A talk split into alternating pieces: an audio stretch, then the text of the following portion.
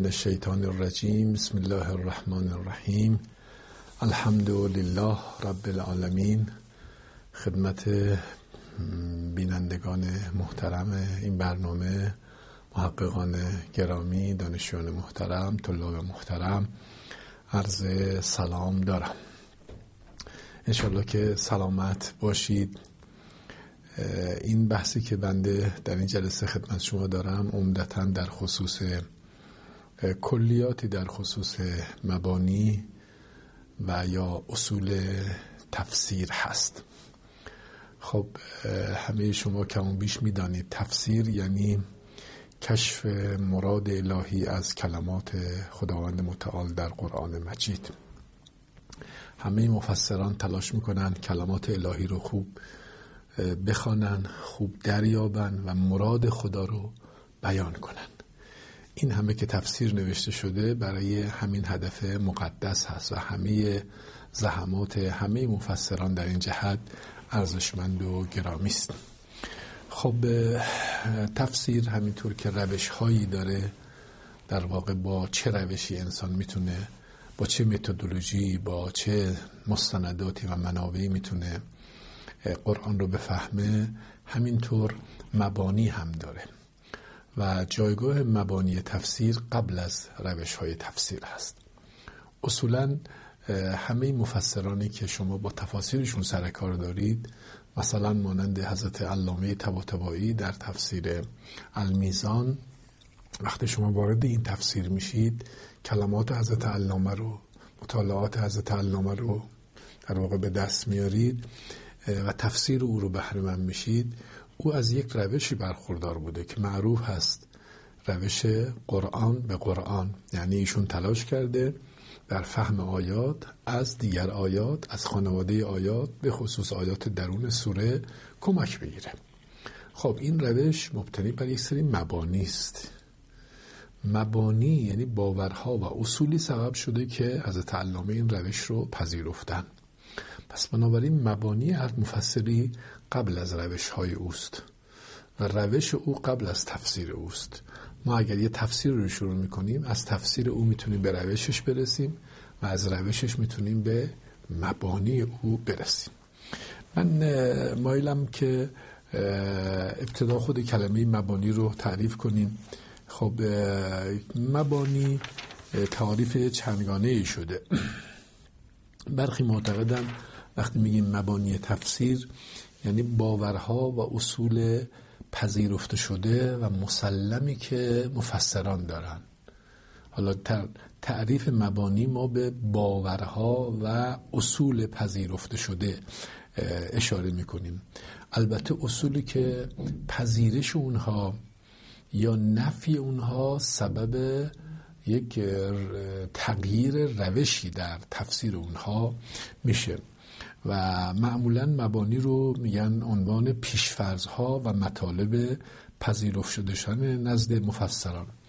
مانند این که مثلا آیا ما وقتی وارد تفسیر میشیم این کتاب اصلا تفسیر پذیر هست یا نیست؟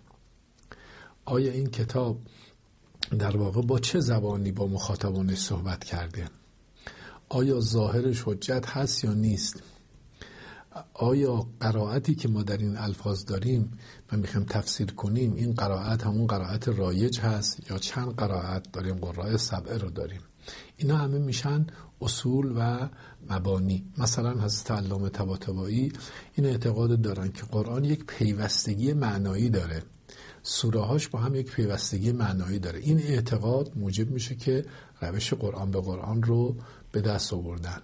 یا اعتقاد به سیاق که هر عبارتی قبل و بعدش در یک جمله یک پاراگراف یا یک بخشی از عبارتی که اصطلاحا یک نزول کوچکتری هستن از مجموعه نزول اون سوره اینا با هم پیوند معنایی دارن و این پیوند معنایی باید اول دیده بشه. خب این یک مبنایی است به نام سیاق یا گاهی هم ازش تعبیر به قاعده میشه که هم می‌تونه به نوعی مبنا باشه هم قاعده باشه.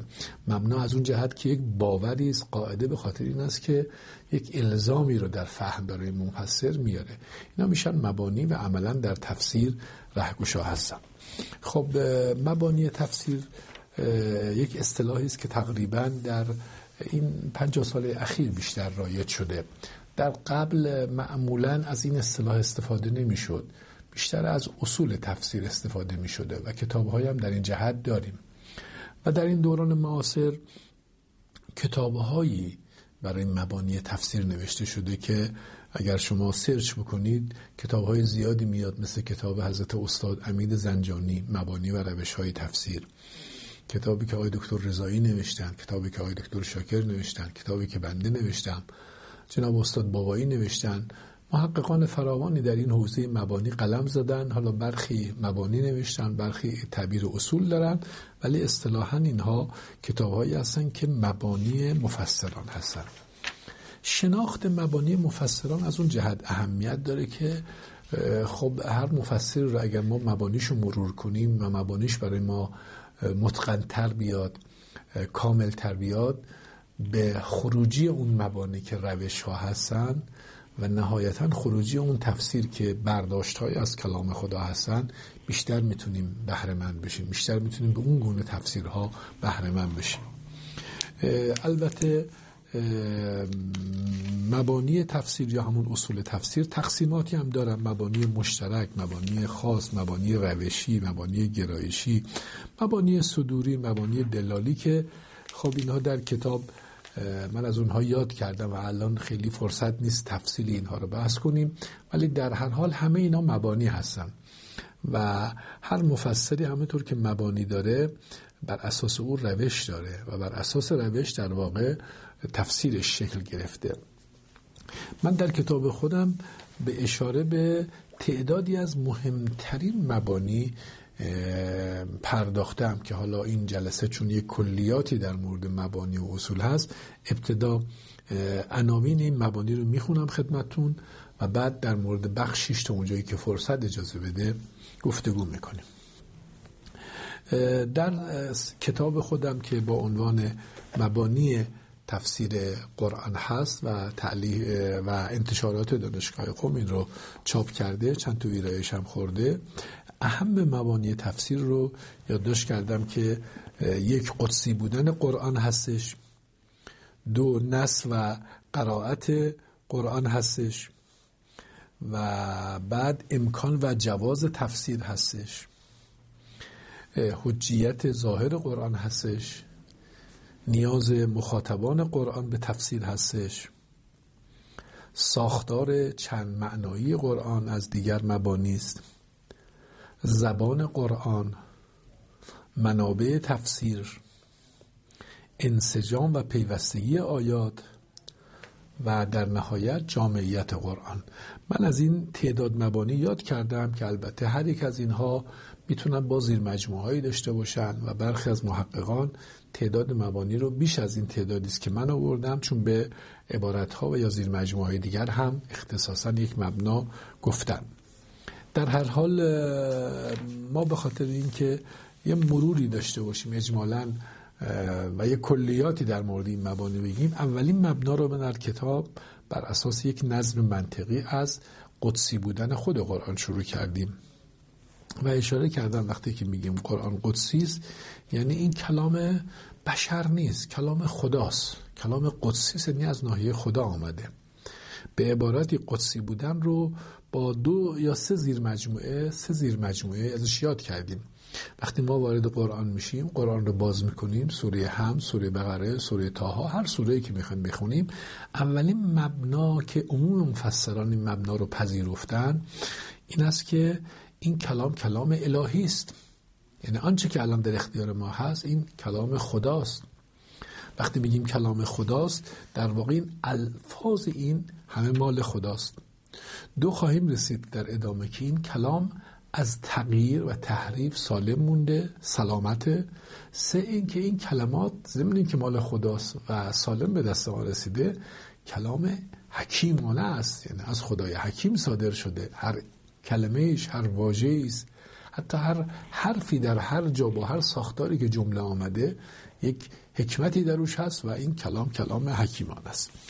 برای بخش اول که الهی بودن هست اشاره کردیم به درون خود قرآن. اگه ما به درون خود قرآن مراجعه کنیم خود قرآن مجید درونش این هویت این کتاب رو نشون میده و چه خوبه که انسان از درون قرآن راجع به خودش ابتدا بررسی کنه. مثلا در سوره شعرا میفرماید اعوذ بالله من الشیطان الرجیم. اگه در محضر قرآن هستید و انه لتنزیل رب العالمین.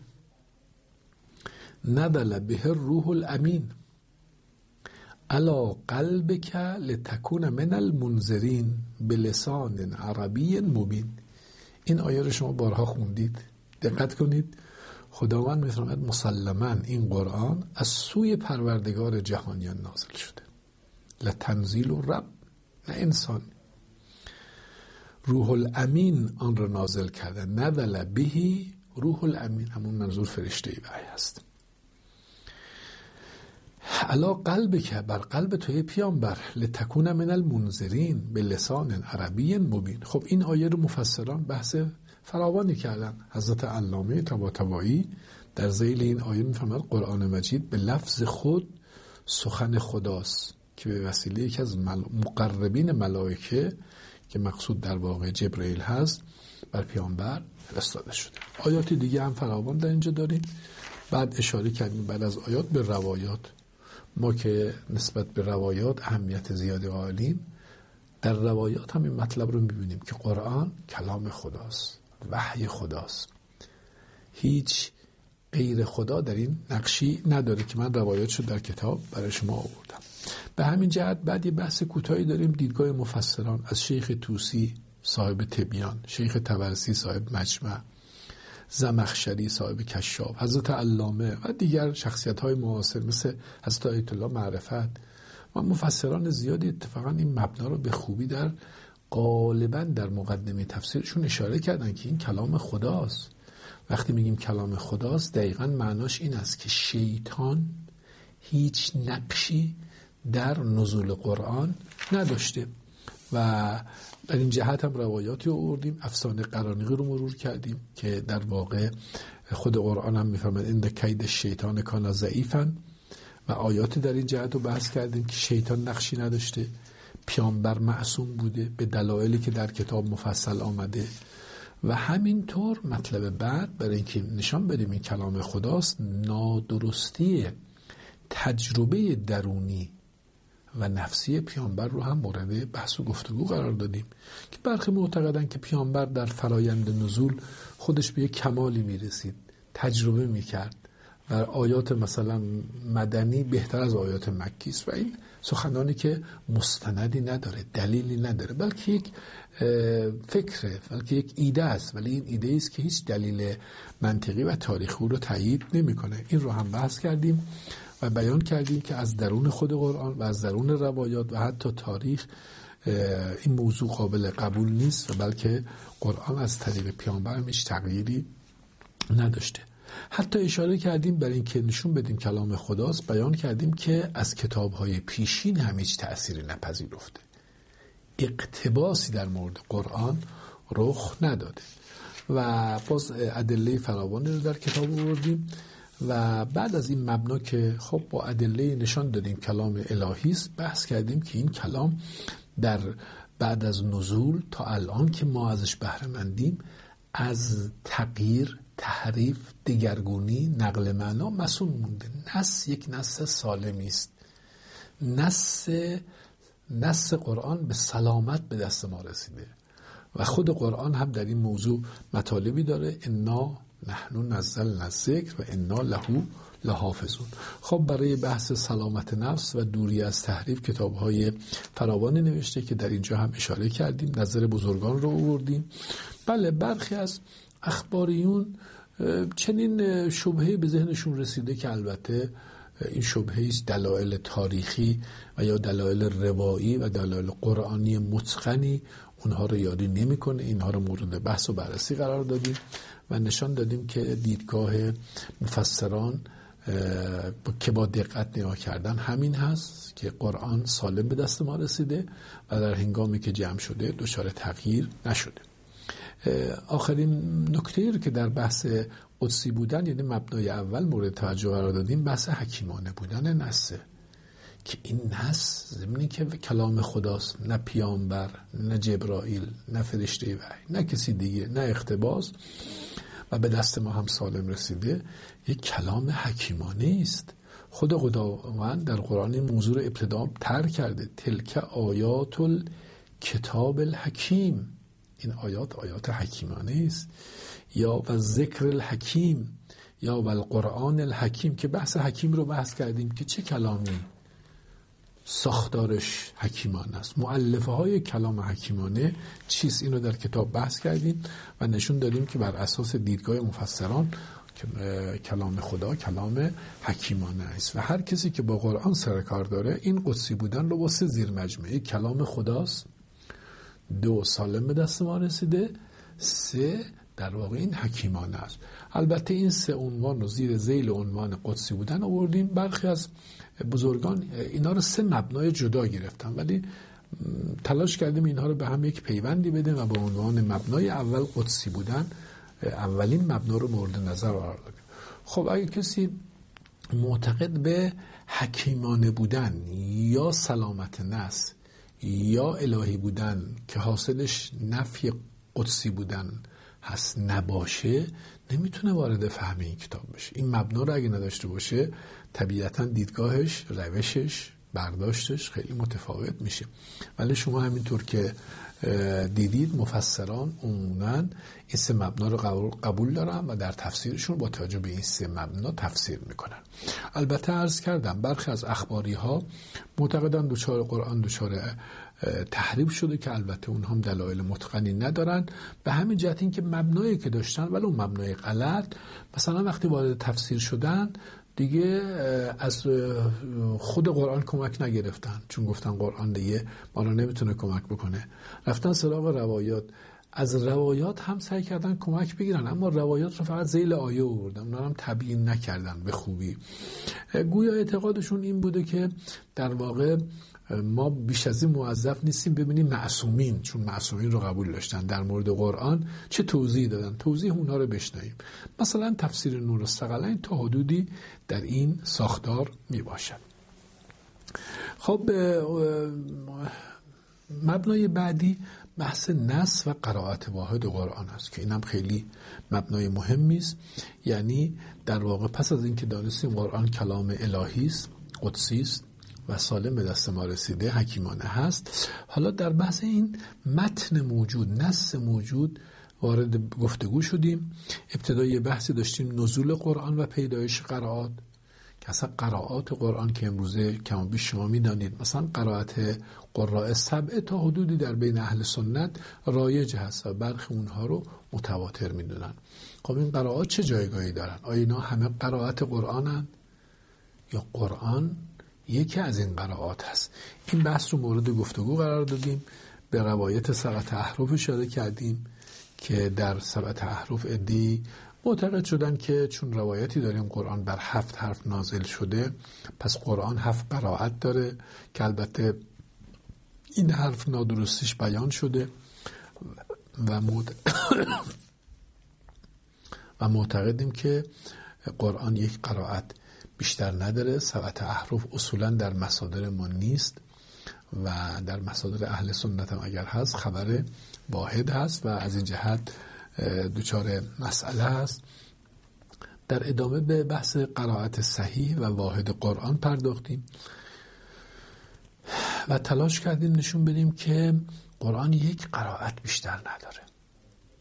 از آغاز نزول قرآن نازل شده تا پایان نزول همه کلمات بر یک قرائت خونده شده. البته اون قرائت واحد کدام که از این قرائت هاست؟ اختلاف باز بین مفسران شده. عموم اهل سنت قرائت سبع رو پذیرفتن.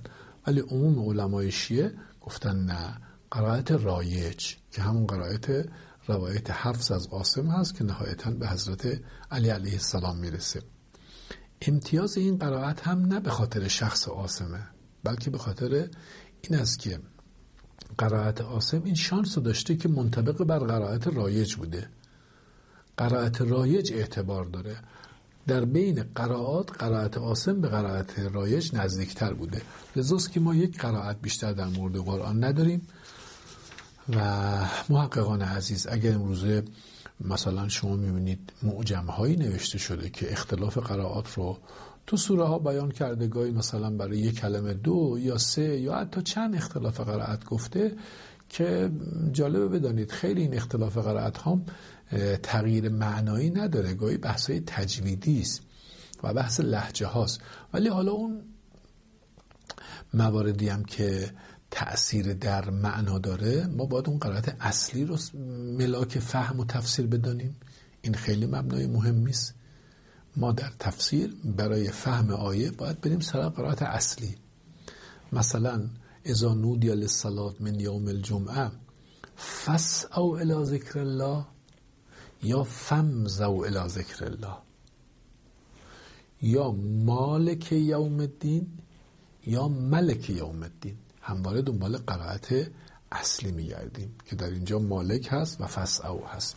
خب طبیعتا مفسران بر اساس همین قرائت تفسیر کردن قرآن رو بله عرض کردم مثلا گروهی از مفسران اهل سنت و یه اندکی از مفسران شیعه هم که قرائت سبعه رو تا حدودی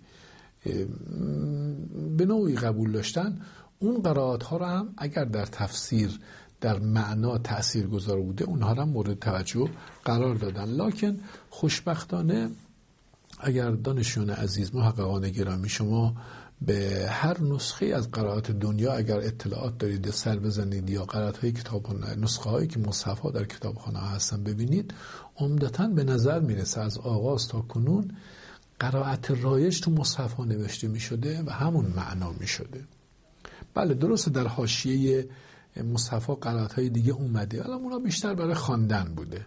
که البته توصیه ما هم به خواندن اون قرائت ها هم نیست چون اونا قرآن نیستن. ما باید قرآن رو بخوانیم.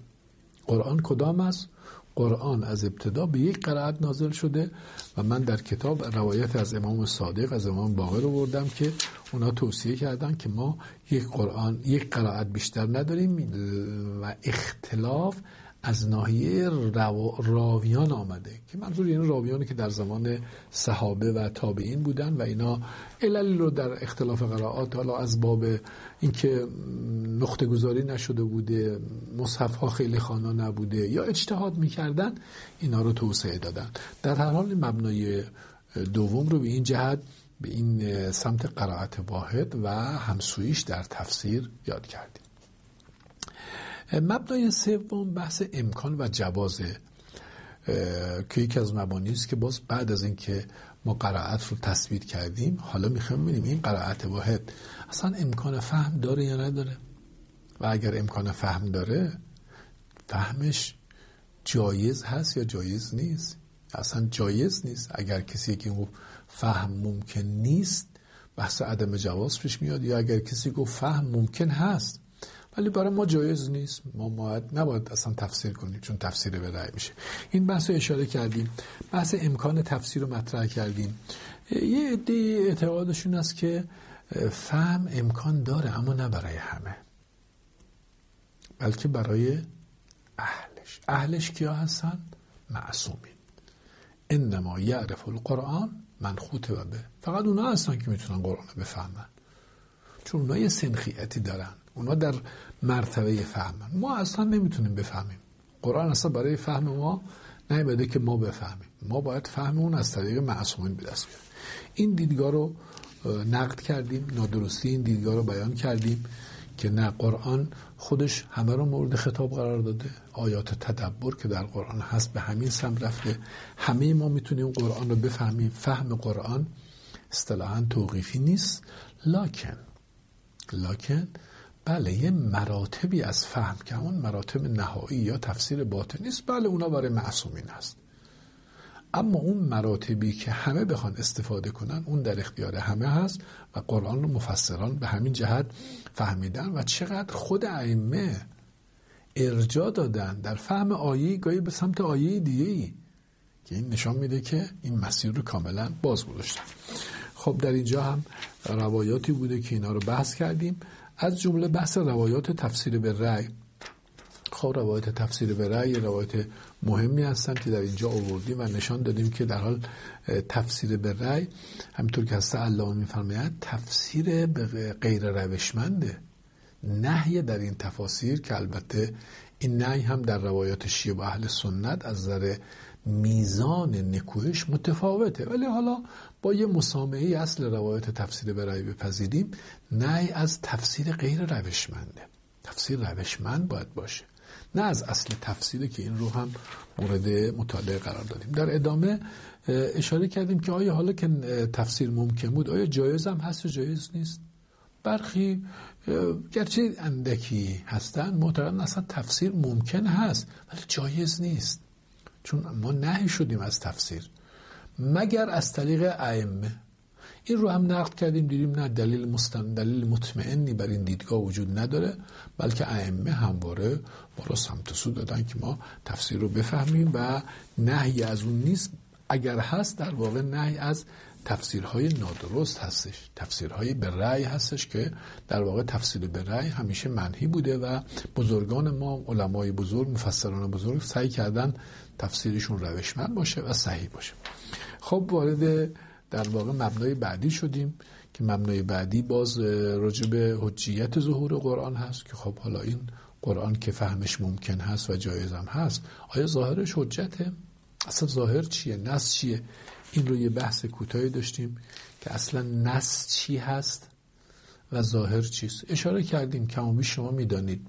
نس متنی است که در واقع یک دلالت در او بیشتر نیست. احتمالات چندگانه در مورد معنی جمله نیست. قطعا هر کسی که نگاه می‌کنه از او یه برداشت واحدی رو به دست میاره. مثلا در آیاتی که مثلا احکام فقهی هستن مثل آیه شریفه ولتکن منکم امتون یدعون الی الخیر و یامرون بالمعروف و ینهون عن المنکر. خیلی معتقدن این آیه نص در وجوبه. هیچ کس شک نمی‌کنه که یک قاعده واجبی رو میگه. نص در وجوبه. اما اگه یک آیه باشه که نه نص در وجوب نباشه احتمال وجوب باشه. و ممکن است احتمال استحباب باشه. استحباب معکد اون میشه ظاهر. بنابراین نص اشاره کردیم دلالت های قطعی است که در در صورتی است که الفاظ در دلالت بر معنای خود سریح و دارای معنای واحد هستند. اما برخلاف ظاهر نه در ظاهر چند تا احتمال هست. بله یکی از اونها ترجیح داره. که اون ظاهر که میگن یعنی ظهورش در اون دلالت ترجیح. این رو بحث کردیم گفتیم مقصود از ظاهر دلالت های زنی غیر قطعی است. حالا راجع به قرآن آیا قرآن عمدتا نستن یا ظاهر هستن؟ اغلب مفسران میگن دلالت آیات اغلبش ظهور داره. ولذا مفسران میگن ظاهر آیه اینه بله یه قسمت هایش هم نسه ولی بخش زیاد از آیات ظاهرن و ظاهر اونها حجتن. چرا حجتن؟ بحث مراتب ظهور رو بردیم مستندات در واقع حجیت ظهور رو بردیم که هم از خود قرآن هم از روایات هم از ادله عقلی بردیم که اینها خب در جای خودش مفصل هستن. امروز در علم و اصول مورد توجه هستن. در حال مفسران معتقدن که قرآن ظاهرش حجته و ما مکلفیم به ظاهر قرآن عمل کنیم. هم احکام فقهی هم احکام اخلاقی هم احکام اجتماعی که در قرآن هستن اینها بر اساس اصول زبان که در علم اصول هم بحث میشن ظاهرشون حجته. بله اگر یه مفسری اعتقاد باشه که احکام قرآن همه نستن خب باز هم نتیجه یکسانه برای او حجت خواهد بود. اگر نص بود دیگه دلیل مخالفش نیست. اما اگر ظاهر بود ظاهر در جایی که ما دلیل بر خلاف حجت ظاهر داشته باشیم اون حجت خواهد بود که این بحث خاصی است در جای خودش باید بپردازیم. بحث بعدی مبنای بعدی نیاز مخاطبان قرآن به تفسیره آیا واقعا قرآن به تفسیر نیاز داره یا ما به فهم قرآن نیاز داریم؟ این سوال جدی و مهم است و اگر ما نیازمندی هستیم چرا ما نیاز به فهم قرآن داریم؟ و یا اگر قرآن یک متنی است که نیازمند هست و یک متن کهنه یک متن تاریخی متن مبهمه اینا پرسش های مهمی است. تقریبا در اینجا هم اشاره کردیم که مخاطبان قرآن نیاز به فهم قرآن دارن. ولی قرآن خودش سریع هست قرآن به قولی به تعبیری نیاز به تفسیر نداره. مثلا معصومین برای فهم قرآن نیاز به تفسیر ندارن چون همه چیز قرآن رو فهمیدن. حالا البته چگونه اونا فهمیدن بحث دیگری است. ولی ما غیر معصومین چون بخشای از قرآن برامون روشن نشده مراد الهی روشن نشده نیازمند به تفسیریم. البته نیاز ما هم که برای فهم قرآن می‌خوایم اقدام کنیم نیاز یکسان نیست. یکی از مبانی مفسرانه. که حالا مخاطبان که نیازمندن به فهم و بفهمن چی کار باید کرد؟ چه عللی سبب نیاز ما به تفسیر شده. آیا مثلا نزول تدریجی آیات آیا اینکه قرآن به صورت موضوعی نبوده؟ آیا ارائه معارف بلند در ساختار؟ آیا ایجازها و اشاره های قرآن؟ اینا بحث های مهمی است که در این بخش پیش پرداختیم و نشان دادیم که در هر حال ما برای فهم نیازمند به تفسیر هستیم و اصلا تفسیر اینجاست که ضرورت پیدا می‌کنه. ما اگر سراغ تفسیر نریم مراد الهی برامون کشف نمیشه. مفسران رفتن که این فهم رو به دست بیارن. البته این فهم برای هر کسی که در این مسیر قرار بگیرن مقدور هست اختصاص به مفسران خاصی هم نداره. فصل بعدی که تلاش کردیم یه خوردی ویژه بهش بپردازیم. در بحث کلیات مبانی بحث این است که قرآن از ساختار چند معنایی برخورداره. به تعبیر قرآن دارای بطن است.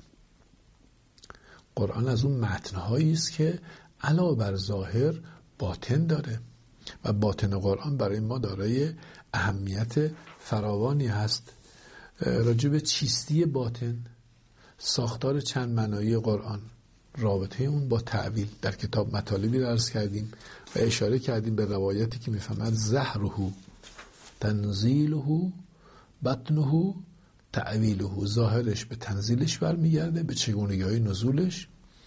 اما باطنش قرآن به اون تعویل و مرادهای نهایی در کنار ظاهر یه آیه ممکنه در کنار این که ظاهرش حکم فقهی میگه درونش حکم اخلاقی هم باشه درونش حکم اعتقادی هم باشه. تعویلش به یک مطلب دیگه هم باشه. اینها رو مورد بحث قرار دادیم که این اعتقاد به وجوه چند معنایی در قرآن که اشاره کردیم به این روایتی که پیامبر می‌فهمد القرآن زلول زو وجوه. قرآن دارای احتمالات معنایی چندگانه است. زلول یعنی رامه زو وجوه در هر عبارتی در هر جمله می‌تونیم ما چند تا احتمال معنایی رو به دست بیاریم. درسته یکیش راجحه که میشه ظاهر. اما برخش ممکنه از ظاهر بگذاریم درونش آیه این احتمالات رو داشته باشه. ولی اونجا در روایت آمده فهملوه علا احسن الوجود. بر بهترین وجه ما اینا رو باید نسبت بدیم. مستندات بتون قرآن رو بردیم که روایات فراوانی داریم. از خود پیامبر که قرآن ظاهر داره باطن داره. اینا رو مورد بحث قرار دادیم. خصوصا اعتقاد آلمان شیعه رو بردیم که بتون قرآن خیلی اهمیت دارن. و ما از بتون قرآن می‌تونیم مطالب بفهمیم. البته ما اعتقاداتمون رو اصول اعتقاداتمون رو از ظاهر قرآن فهمیدیم. ما برای مباحث اعتقادات خودمون نیاز نداریم از باطن قرآن کمک بگیریم. ولی باطن قرآن هم خیلی جا معیدن و مطالب خاصتری رو برای ما بحث کردن. هم آیات رو آوردیم هم روایات رو آوردیم. هم یه بحثی داریم که اصلا قلمرو بتون قرآن چیه؟ چه گروهی از آیاته؟ مثلا آیات رو اگر از نظر موضوعی تقسیم کنیم آیات تاریخی آیات کلامی آیات فقهی آیات اجتماعی همه آیات بتون دارن. یا گروه خاصی از آیات بتون دارن. اینجا دیدگاه برخی از بزرگان رو آوردیم. برخی از بزرگان میگن نه مثلا آیات فقهی اصلا باطن نداره. یه آیه که میگه یه کاری واجب است نماز واجب است این ظاهرش همینه دیگه باطن نداره. باطن میره تو آیات اعتقادی آیات اخلاقی یا آیات اجتماعی. ولی برخی از بزرگان میگن نه همه آیات می‌توانند باطن داشته باشن. چون در قرآن داریم که هر آیه ظاهر و باطن داره. بله بحث مهمتر اینجا بوده که ما چطور به باطن قرآن دسترسی پیدا کنیم. علما بزرگان راه های فراوانی رو گفتن و از جمله هست آیت الله معرفت در این دوران اخیر مسئله روش خاصی رو که مسئله القای خصوصیت هست بیشتر مورد توجه قرار دادن نمونه هاش رو راهکارهاش رو بیان کردن و در بحث ادامه به طولی بودن معانی باطنی و همسویی اونها با معانی ظاهری اشاره کردیم که اگر قرآن باطن داره باطنش در برابر ظاهر نیست همسو هستن همجهت هستن. و لذا برای کشف هر باطنی باید ما از ظاهر عبور کنیم. ظاهر رو بپذیریم بعد وارد باطن بشیم. بله این معانی در طول هم هستن نه در عرض هم. این رو هم بحث مفصلی در کتاب بردیم و مورد توجه قرار دادیم. در ادامه یه بحث دیگه ای رو داریم از بحث مبانی بحث زبان قرآنه.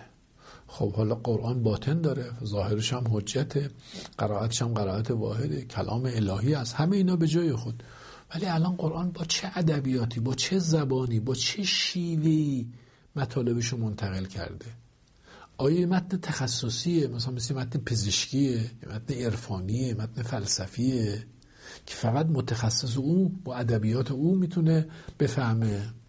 یا یه متن عمومیه این چه شیوهی دارد؟ اینجا بحث زبان داریم بحث هرمونوتیک رو داریم که اصلا بحث هرمونوتیک راجع به کتاب مقدس ده هولی بایبل اول تستمنت نیو تستمنت مطرح شده و امروزه برای حفظ جایگاه کتاب مقدس یعنی بایبل به هرمونتیک روی آوردن و هرمونتیک هم اقسام و انواعی داره که در جای خودش محفوظه. لکن آرام آرام این بحث هرمونتیک و زبان قرآن کم کم به خود قرآن به کتاب مقدس راجع به قرآن هم بحث شده. در اینجا بحث کردیم که آیا بحث زبان قرآن مقصود چیه؟ اصلا فرق زبان قرآن با لغت قرآن چیه؟ قرآن بدون تردید لغتش عربیه به لسان عربی مبین. اما با چه شیوهی صحبت کرده؟ با چه گونه ای مطالبش منتقل کرده؟ آیا یک زبان کودکانه است؟ یک زبان بزرگساله؟ یک زبان سمبولیکه؟ یک زبان رمزیه؟ یک زبان محاوره عمومیه انواع در واقع زبانها رو اینجا بحث کردیم و نشان دادیم که قرآن بدون تردید اولا یک متن معنادار معناداری رو بحث کردیم و معناداری رو اشاره کردیم که نیازی به این نیست که مثل پوزیتیستا حتما حسیگرا و تجربه گرا باشیم. بلکه معناداری فراتر از اونها هستش. یعنی مراد داره از طرف متکلم حکیم آمده که اینها رو مورد قرار دادیم. بعد راجع به زبان قرآن این بحث رو خیلی مهم دانستیم که اصلا زبان قرآن آیا زبان گفتاریه یا زبان نوشتاریه؟ خب اینا به ویژگی نزول برمیگرده. آیا علاوه بر این زبان قرآن یک زبان هدایتمندی با تکسر موضوعات یا غیر از اینه. سودمندی جهانی داره یا برای افراد خاصیه. ساختار چند معنایی مراتب داره یا نداره اینا رو مورد بحث قرار دادیم و بر اساس اونها تقسیماتی که امروزه برای زبان قرآن رایج شده و چند تا از اونها خیلی اهمیت داشته مثل زبان عرف عام و عرف خاص. زبان اخباری و انشایی.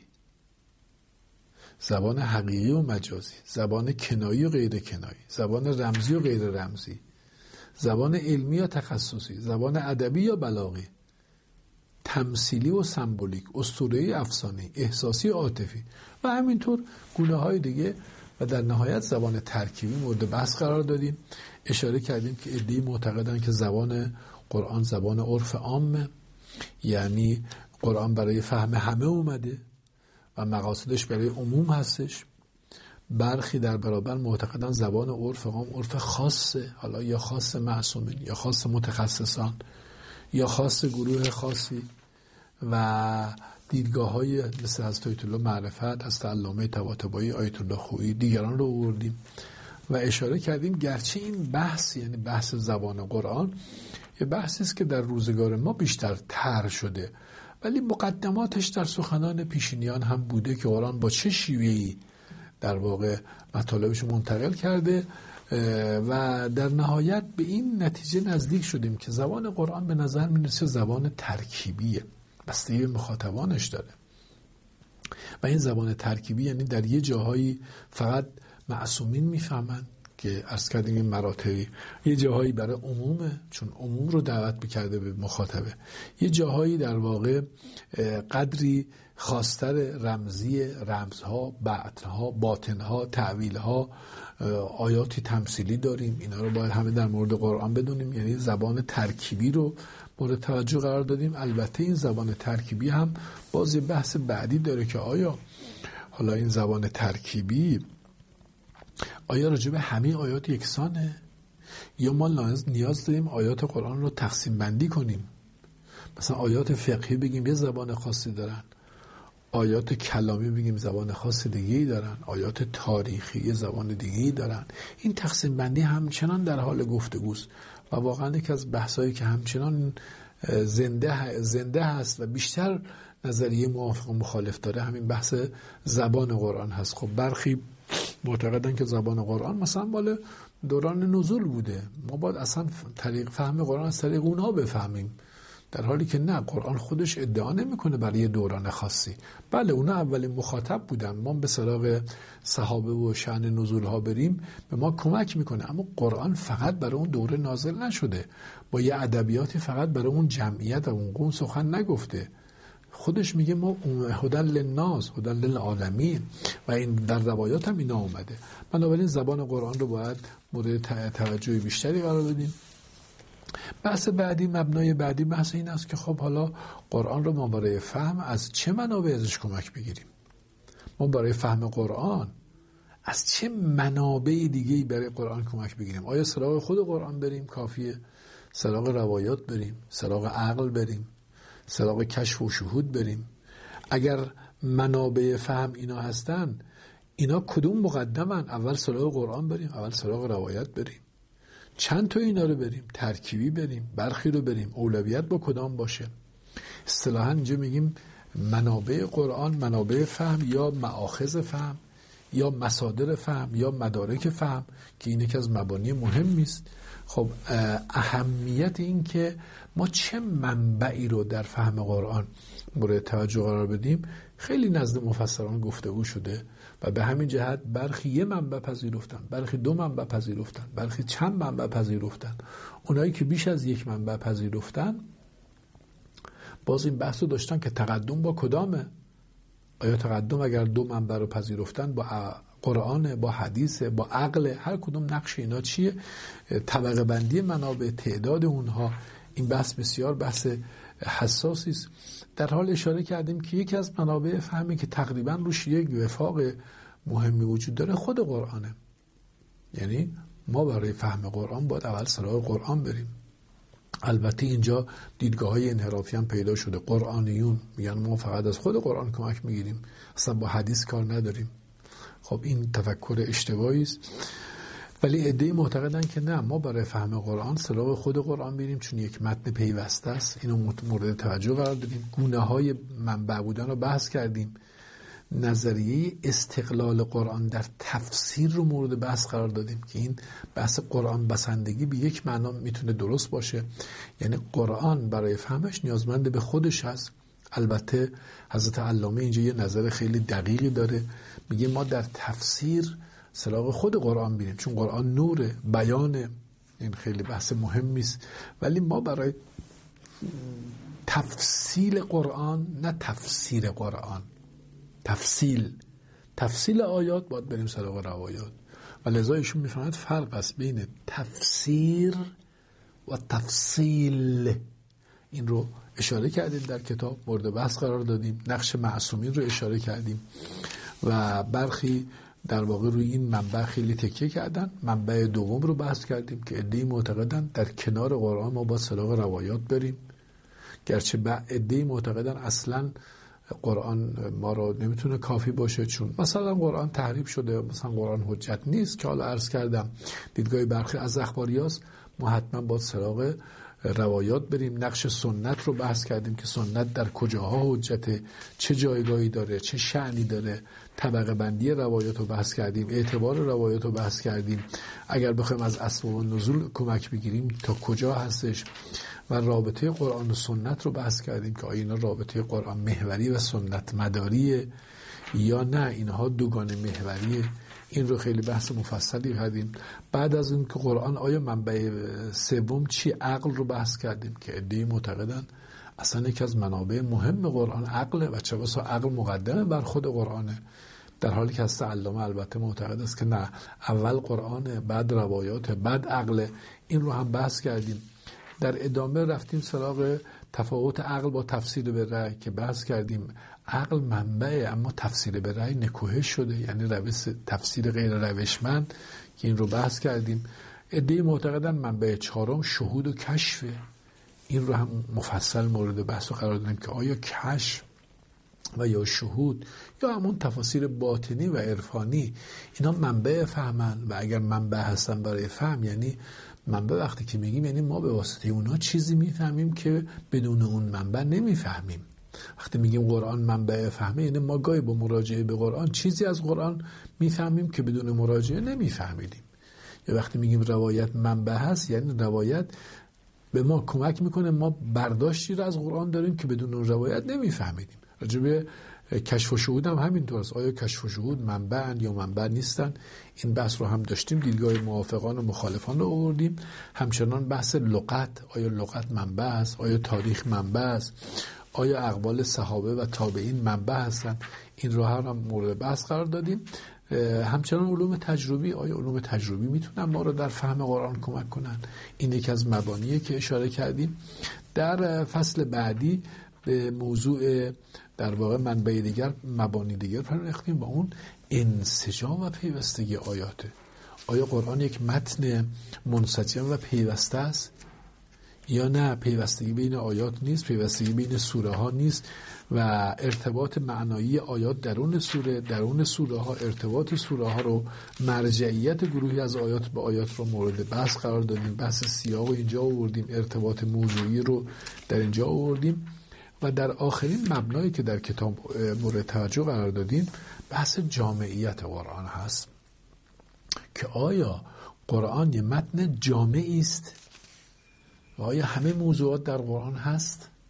هر مسئله ما داشته باشیم می‌تونیم به قرآن مراجعه کنیم و پاسخش رو از قرآن دریابیم یا نه؟ قرآن یک متن جامعی نیست. قرآن یک سری مطالبی رو گفته کلیاتی رو گفته. ما جزئیات دین رو جزئیات شریعت رو جزئیات زندگی اجتماعی خودمون باید بریم سراغ سنت سراغ عقل. این بحث رو به تفصیل در کتاب بحث کردیم. قلمرو جامعیت رو گفتیم که حداقل سه قلمرو وجود داره. عده‌ای معتقدن قلمرو به حد اکثری. یعنی حد اکثر موضوعات در قرآن هست. اما هر مسئله ای رو برام پیدا بشه 90 درصدش رو در قرآن می‌تونیم پیدا کنیم. یه قلم روی هست حد اقلی نه اصلا قرآن مثلا آیات الاحکام حدود 500 تاست. اندکی از مسائل در قرآن. بخش عمده از مسائل ما رو قرآن پاسخ نیست. این دو تا دیدگاه در برابر هم حد اکثری حد اقلی. دیدگاه سوم دیدگاه اعتدالی یعنی دیدگاه میانه ای که نه ما عمده مسائلمون رو یا در یه نگاه اعتدالی یه بخش قابل توجهی از مسائل رو در قرآن می‌بینیم. البته قرآن مبین داره. قرآن شارح داره. خود قرآن میفرماید انزلنا الیک از ذکر ای پیامبر ما قرآن رو به تو نازل کردیم. چرا؟ لتبین للناس ما نزل. تا تو تبیین کنی. این بحث رو در واقع مورد توجه قرار دادیم. منابع این بحث رو آوردیم از آیات از روایات و اشاره کردیم به این فرمایشی که حضرت علامه داره که قرآن تبیان لکل شی هست. این کل شی ناظر به اون هدف نزول هست. هدف نزول هدایت. قرآن کتاب هدایت. در راستای هدایتی بحث رو گفته.